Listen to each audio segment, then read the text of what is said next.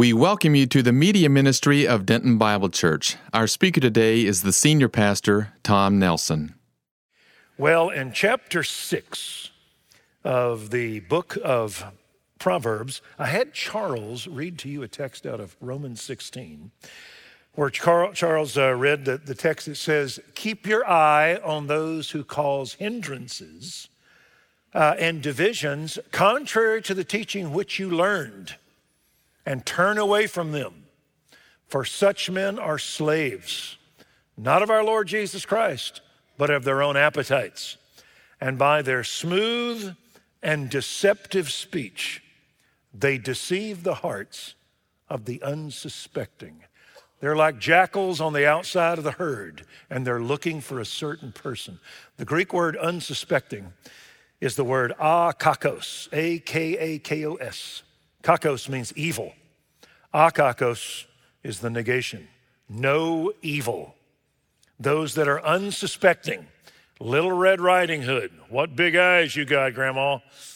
What big ears. What big teeth. Better to eat you with.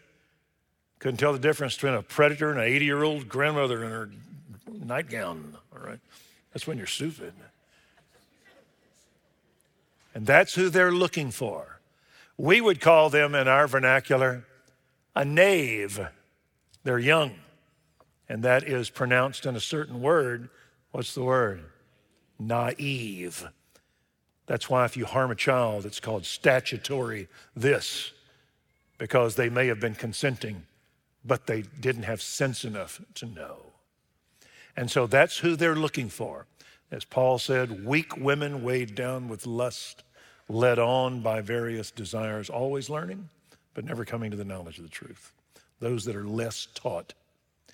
And so, what we're going to look at is like uh, Matthew 10 talks about when you go out, be innocent as doves and be wise as serpents. You got to think like a snake. Paul said, We are not ignorant of the devil's schemes. Put on the full armor of God to stand firm against the schemes of the devil. You know what the word scheme means in Greek? It means mind game. I'll fool you. He is the liar and the father of lies. And so, as you go through life, if you have any experience at all in life, you know that you pass by numbers of quicksand where you can stumble into it and find yourself uh, in a world of hurt. Later on, you won't stumble, but you have to be wise not to fall into it.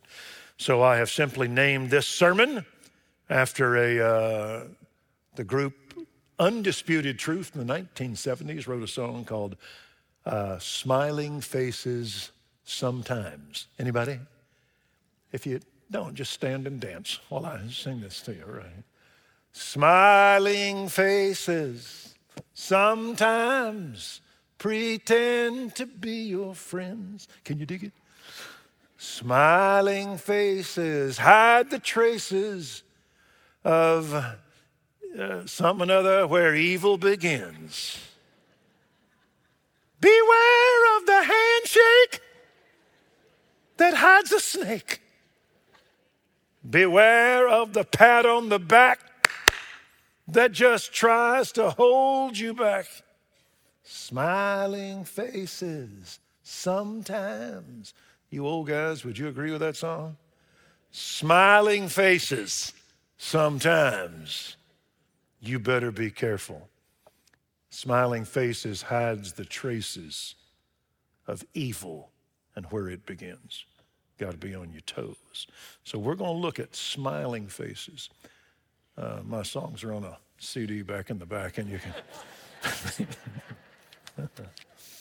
well, the first one right here in verse 1 through verse 5 it says, My son, if you've given, you've become surety for a neighbor, if you've given a pledge for a stranger, snared with the words of your mouth, caught with the words of your mouth. It's the pledge. It's when you're surety. We have a term for it in the banking industry. It's when you're a cosigner. And you're a cosigner for particularly a stranger. What that means is, just to put some points, Uh, to sign surety means that you're responsible financially for another man's financial irresponsibility. If he messes it up, you bear the brunt. It also means that you don't renege to do what you said. But if you've given a pledge, verse 3, deliver yourself. If you've come into the hand of your neighbor, go and humble yourself and importune your neighbor. Give no sleep to your eyes. In other words, you don't not do your word, but you beg to get out of it. Because it's not, one scholar said, this text is not to banish generosity, it's to eliminate gambling. God never asked for us to put him to a foolish test, to paint ourselves into a corner to where our entire existence comes or goes upon another person's faithfulness. That's dangerous.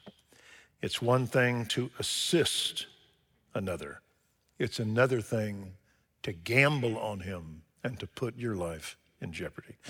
Oh, guys, would you agree that life is risky enough as it is without creating a disaster for yourself? And so, if you've got a kid, a lot of us have co signed for a kid, but we look at the kid and we evaluate do I think he can? And then we make sure that we co sign for like uh, $20, okay, something like that. All right. You got to make sure when you co sign that you can bear the brunt of that infidelity. You don't put all your eggs in a basket. My buddy Jerry Falbo, that uh, worked at First State Bank, he would have people that would come to him about the issue of co signing. What do you think? And he would say, let, let me point something out. Uh, people don't naturally need cosigners. They need cosigners whenever they have proved a possible infidelity to their word. And the reason they're asking you to cosign is that this person is a risk. And so when you cosign, the bank does that so that the risk isn't on them. The risk is on you. Now, the question is do you trust this person? Because the bank don't. And secondly, can you bear the burden of what they default on? So think long and think hard as to whether you can do this. The older that kid is, the better. Uh, I like them to be 60, 70 years old. Okay. when I put my trust in them. Giving, one other scholar said, interesting point on this. He said, giving should be voluntary. It should not be manipulated and wrung from another person. Daddy, you got to pay this or the bank's going to put you in jail. Sorry, I'm heading off. So be careful about the stock market that you put everything on orange juice and pork bellies. Okay and it has to come through or you're sunk. Ecclesiastes says, Divide your portion to seven or eight, for you do not know whether you shall be successful. If you're going to venture something, make sure you can lose it. Like my Uncle Aubrey, he liked to go to Las Vegas once a year, and he was a printer. And so he would save up his money to go gamble. Uh, but he would only take with him the cash that he had saved because Uncle Aubrey knew if I can lose that, I'm okay. If I win it, we're all happy. But I have to come back to his wife, whose name was Teresa Bonaparte. she was from Corsica. So be careful about marrying the uh, nephew or niece of an emperor. Okay. And so that's the first one. Make sure you don't find yourself in something that can sink you financially. Number two, in verse six, is called sloth and sluggardliness. This isn't something in a person you avoid, this is something in yourself. If you see this in yourself, beware. Go to the ant O sluggard, observe her ways and be wise, which having no chief, ruler, or officer prepares her food in the summer and gathers her provision in the harvest. Uh, sloth and sluggardliness is when you can't get out of initial inertia. It's when you're told to get a move on.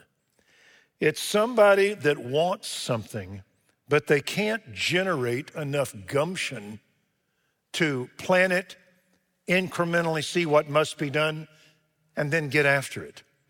Uh, and you'll notice here, one author called this the peril of the snooze alarm, where you just can't get out of bed. They're called the great drutherer. Would you like to be happy? I'd druther. Are you willing to get out and work? Oh, later on, yeah. And so, this ant, I've often noticed it's a female ant right here, okay? Having no chief officer or ruler. What that means is uh, this ant doesn't have to be coerced. It doesn't have somebody over them telling them, you've got to do this. We have a term for it. It's a certain kind of discipline. It is called self discipline. It's called intrinsic motivation. And this person uh, gathers her food in the summer and her provision in the harvest. Ants don't go south for the winter because it's hard to travel when you're an ant. Them little legs. All right. What they do is they go down and they all work together. And they go out and they gather in the harvest and they bring it into the colony and they all eat through the winter. And so you have to do something without any coercion, and you have to do something that does not have immediate results.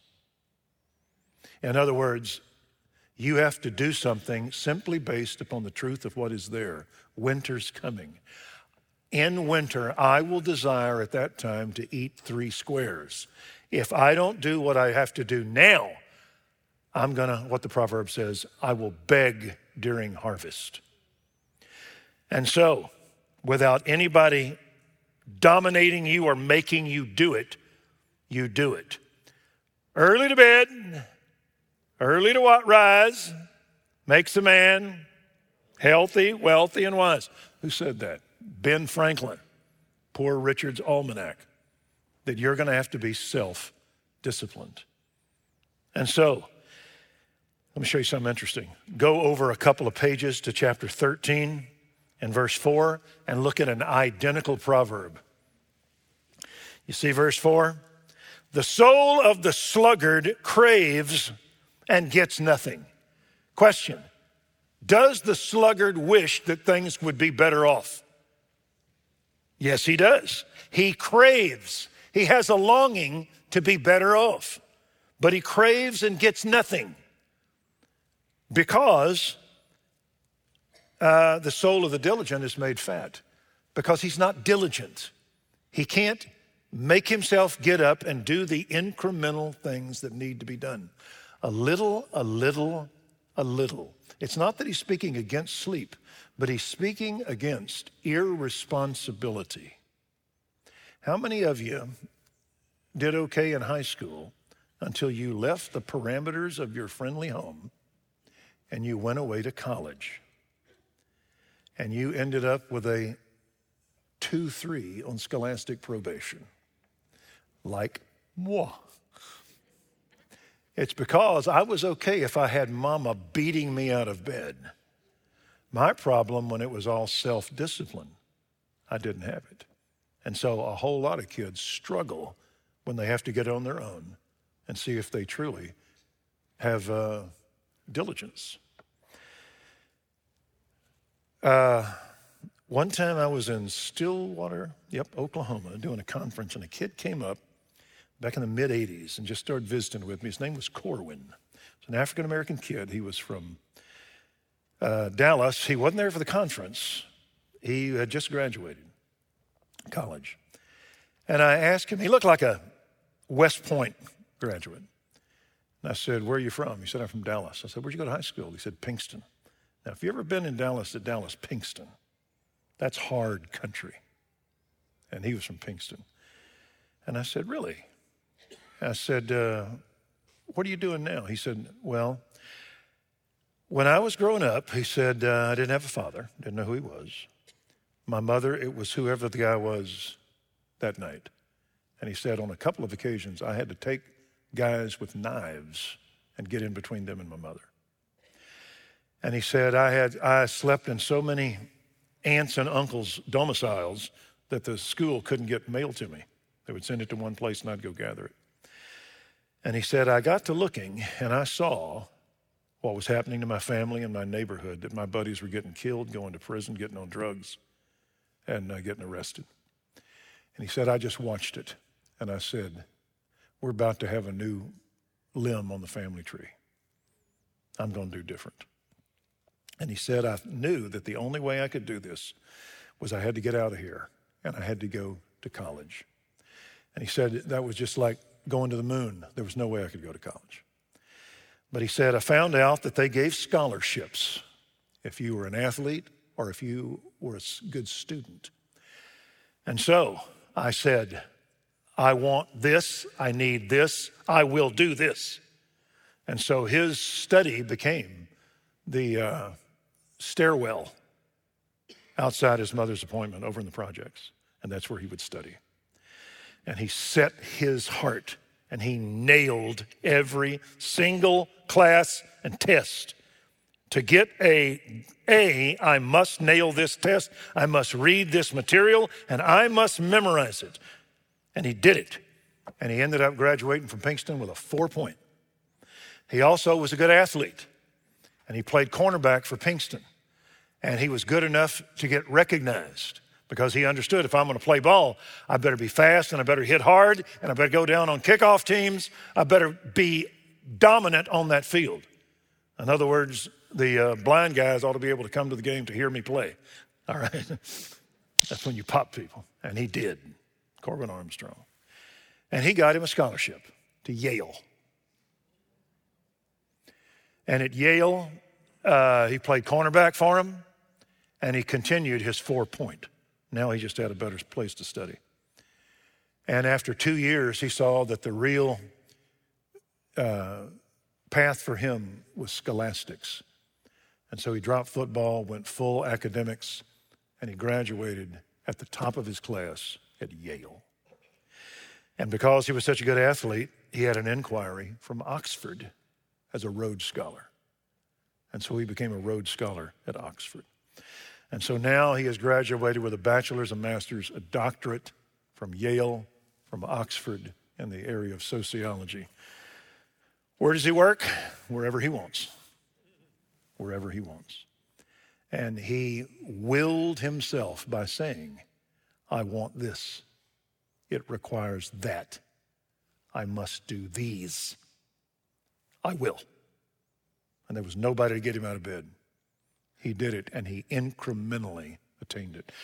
When I was at seminary once, Dr. Howard Hendricks got up and he said, You know, I just wonder how many of you, you young guys, have ever wanted something you could not have.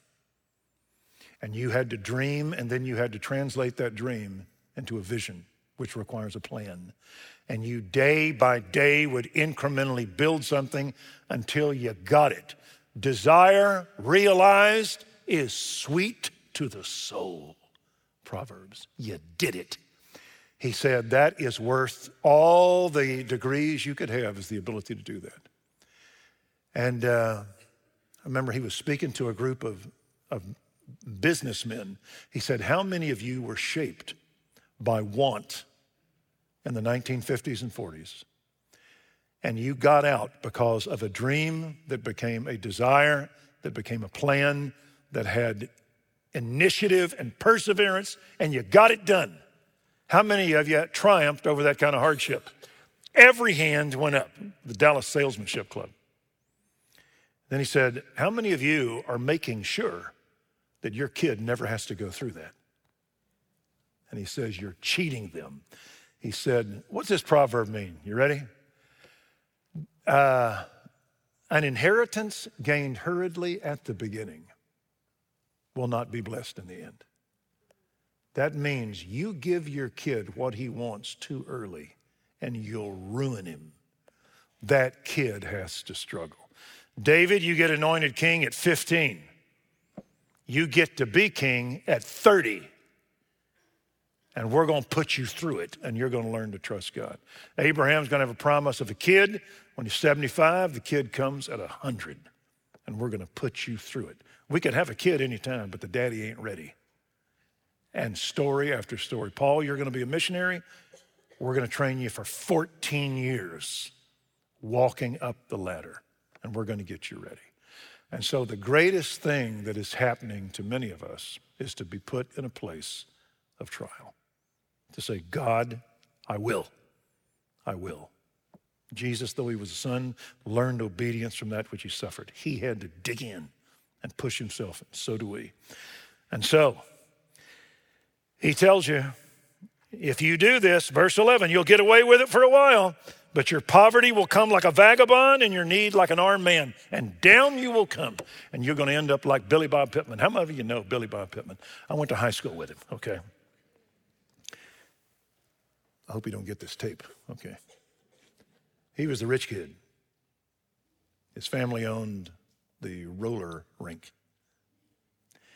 And he was a great athlete. He went out for baseball his sophomore year. He was all district as a center fielder. But then he got kind of lazy. He got into doing some drugs, chasing the girls, drinking, and he enjoyed short term pleasure with no ultimate benefit. And uh, he quit his junior year. And then his senior year, his grandmom and granddaddy bribed him to come back. Please come back, darling. Okay. If you come back, we'll give you a 1968 GTO. I'd, I'd take one now. And he got one, big red 500 horse, and he came back. Was all district his senior year. Went away and uh, got to doing drugs. You got to have money to do drugs, so you're going to have to steal because if you do drugs, you're probably too lazy to work. And so he started stealing. And then he started doing stuff on drugs. And then he got caught. And then he got caught again. And he went to Hun- uh, Huntsville. And he told me one time at a reunion, he said, You know, when I was in jail, that was the happiest I was. He said, I always did the right thing. Yeah, there's nothing like a beating put down on you to make you do the right thing. And now, He's pretty much wasted his life and he's ready to die. Problem, he was cursed with bounty. Never learned how to push himself. And so, he says, don't let this start in you. Where you won't, all you will do is dream, but you will not plan, initiate, persevere, and attain. That's life. Well, in verse uh, 12. Let's look at somebody else. We've looked at uh, financial irresponsibility, we have looked at sluggardliness. And in verse 12, we're going to look at a worthless person. Literally, the Hebrew says, a son of Belial, of Baal, or a wicked man. He is worthless and he is wicked is the man who walks with a perverse mouth. He winks with his eyes and signals with his feet and points with his fingers. This is a guy that, unlike the previous diligent man, he wants to rise, but he doesn't, like the ant, want to work. So, what he does is he comes in the back door and he slanders and he creates trouble and he disrupts, he splits and divides, and then he takes over uh, those whom he, as the lead jackal, has congregated to himself.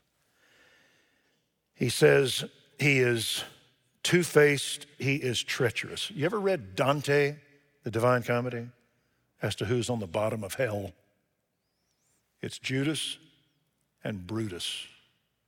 Et tu, Brute, he was there to knife Julius Caesar. And that's Dante put them on the bottom of hell Brutus and Judas. Men on the inside that sold them out for personal ambition. And so this guy creates a fifth column. Y'all know what a fifth column is? It's a term that came about during the uh, uh, Spanish Civil War, that there were four columns marching on Madrid. And I believe it was Franco who said, I've got four columns coming, and I've got a fifth column within Madrid. Those that are on the inside trying to bring subversion and bring us down. It's the fifth column, those on the inside working against you. And they have their own language. How many of you remember Robert Redford, Paul Newman, and The Sting? First date I ever had with my wife. The Sting? Anybody? Okay, great show. Jerry Lewis was a director, and he watched the show like 10 times to see how they did it. They conned the audience. Go watch it. You'll laugh out loud. They conned the audience. Let me tell you how they did it. I'm not going to. You don't ever tell about the sting or psycho. It was his own mother. Okay. I'm sorry. But in the sting, there's a con going on, and nobody knows it but the cons and the audience. And the sign is that. Whenever you see that, it's a means of understanding, and the con is on.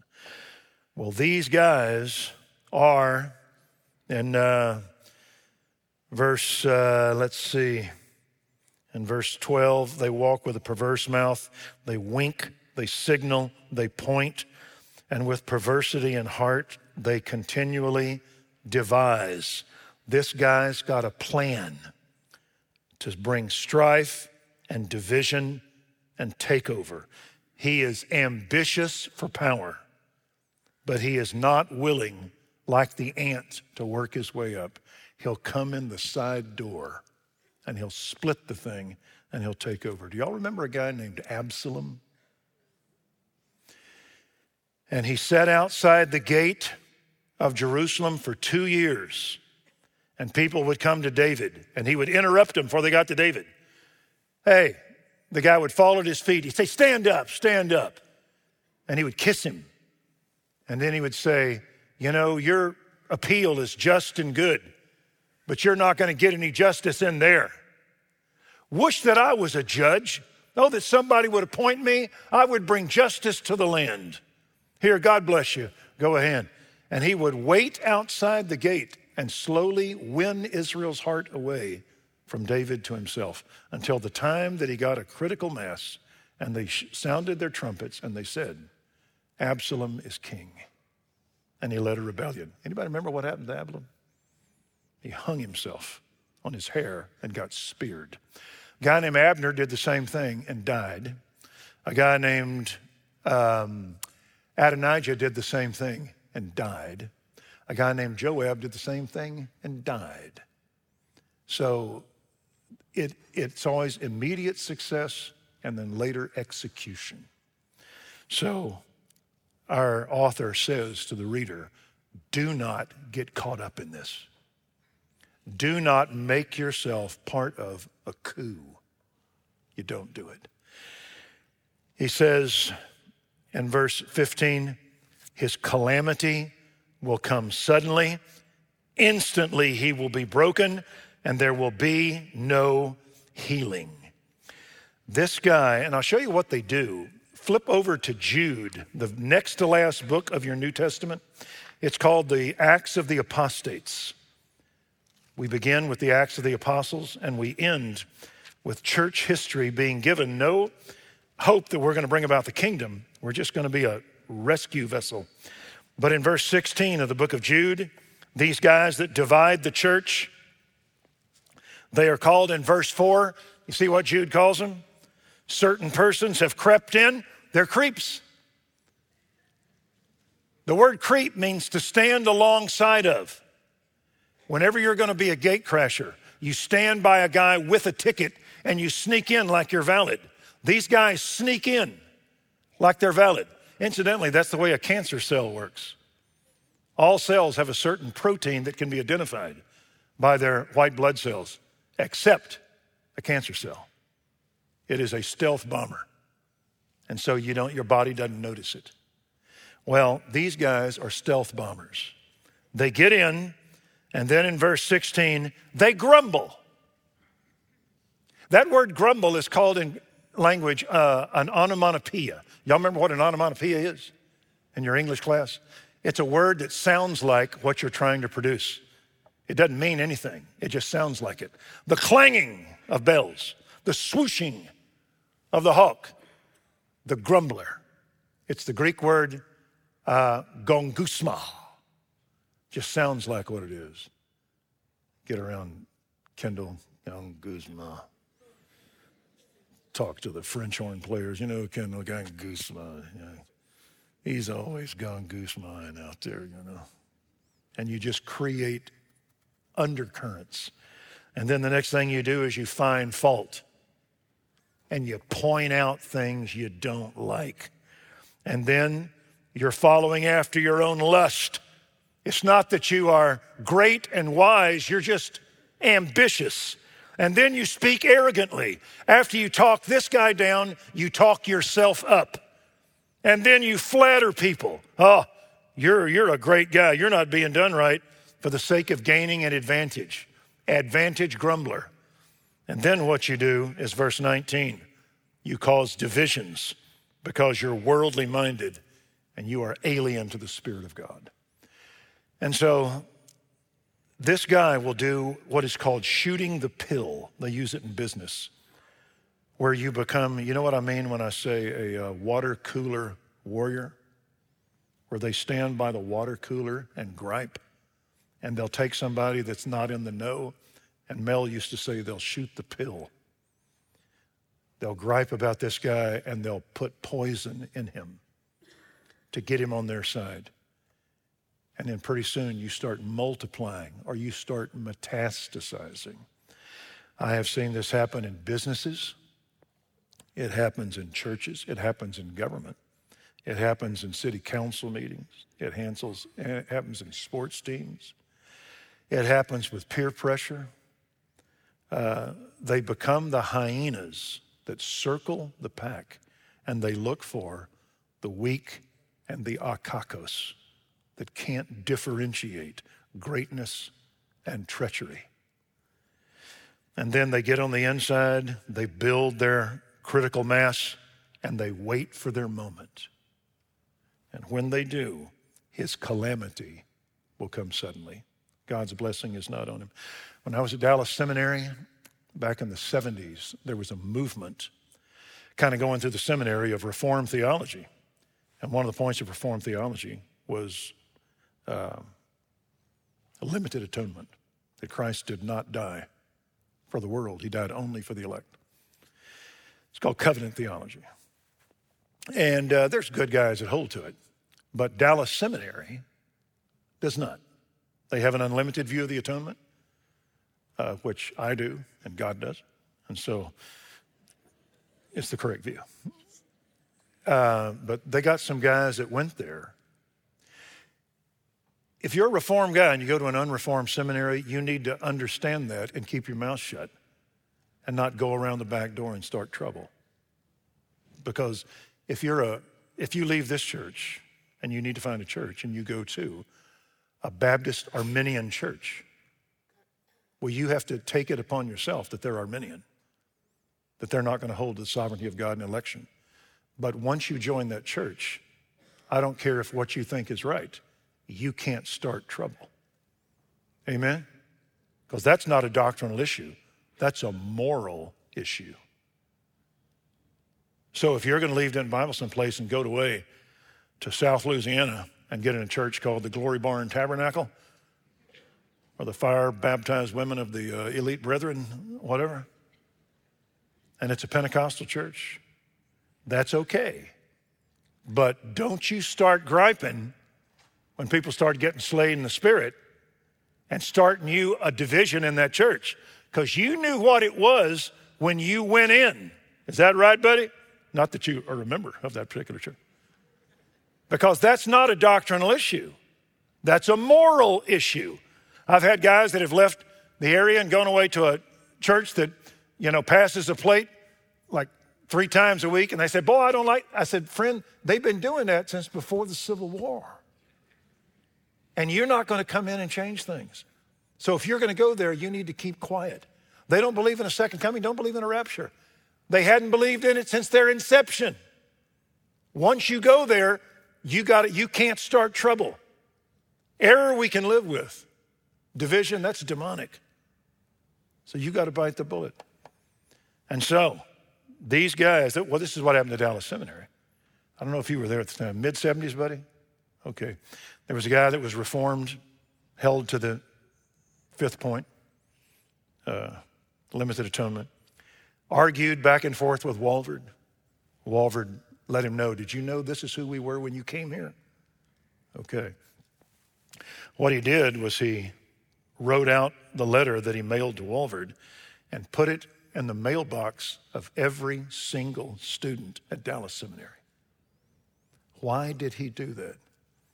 He was going to create a rift and lead away the weak. And uh, he hasn't done well since. And that's what these guys do.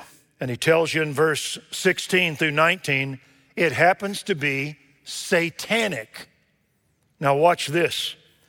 In verse 17, there is their attitude. It's haughty. In verse 18, there is their plan, a wicked plan. And now in verse 17, they begin it with a lying tongue. They unofficially will start lying. And then in verse 19, they will officially be a false witness. And then in 17, it'll affect their hands. In 18, it affects their feet. And so it's like the author just takes the entire body from the head, the mouth, all the way down. That this guy is like a battalion that doesn't make a mistake. He marshals all of his forces to create a division in that government, in that synagogue, in that nation. Just a second. Do y'all remember a guy named Jeroboam? He took over Israel after, uh, after Solomon defected. The kingdom was given to Jeroboam. What a deal he had. God was going to let him govern the north, and then Benjamin and Judea would be governed by the southern king, the descendants of David. And God said, There'll be no war because I'm dividing this because of Solomon's sin. Jeroboam, you've got it. You know what he did? He went and put idols way up north in Israel at a place called Dan, and then he put idols down south on the dividing line between the north and the south at a place called Bethel. Idols. Was that right or wrong? Wrong. Why did he do it? Because he had to divide the nation. He said, if I don't do this, they'll all be going down and worshiping at Jerusalem. And I'll lose my clientele. And the most important thing to me is my job advancement. And so I'm going to set up false gods to keep you from going down south. Well, the priesthood's down there. I'll invent my own priesthood. We celebrate Passover. I'll invent my own feast. And he started a false Judaism to divide the nation so he could attain a position of power. And for the rest of the Old Testament, every time it talks about a wicked king, it says he followed in the sins of Jeroboam. Became a reproach. And so this guy, as a result, in verse 19, he spreads strife. That's the result, is he divides the people of God. When you get home, get out your Google and Google up a guy named Koresh, a guy named Manson, a guy named Jim Jones. Anybody here doesn't remember Jim Jones? And the king of all charlatans, uh, Joseph Smith. And a guy named Benedict Arnold and a guy named Aaron Burr. They all had the same modus operandi ambition, grumbling, accusations, dividing, waiting to overcome and they all died miserable deaths. And so, what an encouraging message. But are you seeing what Solomon's doing? He's taken the Jewish reader and he's putting an arm around him like a daddy. You be careful about guys who can't handle their money and they want to get you in there. You be careful about laziness in you, that you dream big things, but you live little things. You be careful. You be careful about having worthless people play on your sympathies to get you off to follow their coup because you're going to get hung by your hair and executed. Don't you do it. Whenever you see the pimps and the pushers and the whatever flourishing and they want you with them, don't you do it. You stay in verse 20 with the commandment of your father, the teaching of your mother. Bind them on your heart, on your neck, and when you walk, they'll guide you. When you sleep, they'll watch over you. When you awake, they'll talk to you as you meditate. For the commandment is a lamp and the teaching is light, and reproofs for discipline is the way of life. Son, if you want to live well, don't follow after wicked people who say, take the easy way. You go with your Bible that'll do this. All scripture is inspired by God and profitable for teaching, reproof, correction, and training in righteousness, that the man of God may be adequate, equipped for every good work. You let the word of God smite you and get you back where you need to be you walk with God. What's the best way to avoid weeds in your lawn? Can I tell you? Do y'all know that I've been lawn of the month twice? Yes, probably a lot more, but they didn't want me to dominate the uh, lawn scene. The way you get rid of weeds is you fertilize your lawn. That's how. And the fertilizer will make the Bermuda and the St. Augustine grow thick and it'll choke out the weeds because the weeds have a very shallow root system and that's why they pop up so quick. And so fertilize. The best way to protect yourself from this stuff is to know your Bible.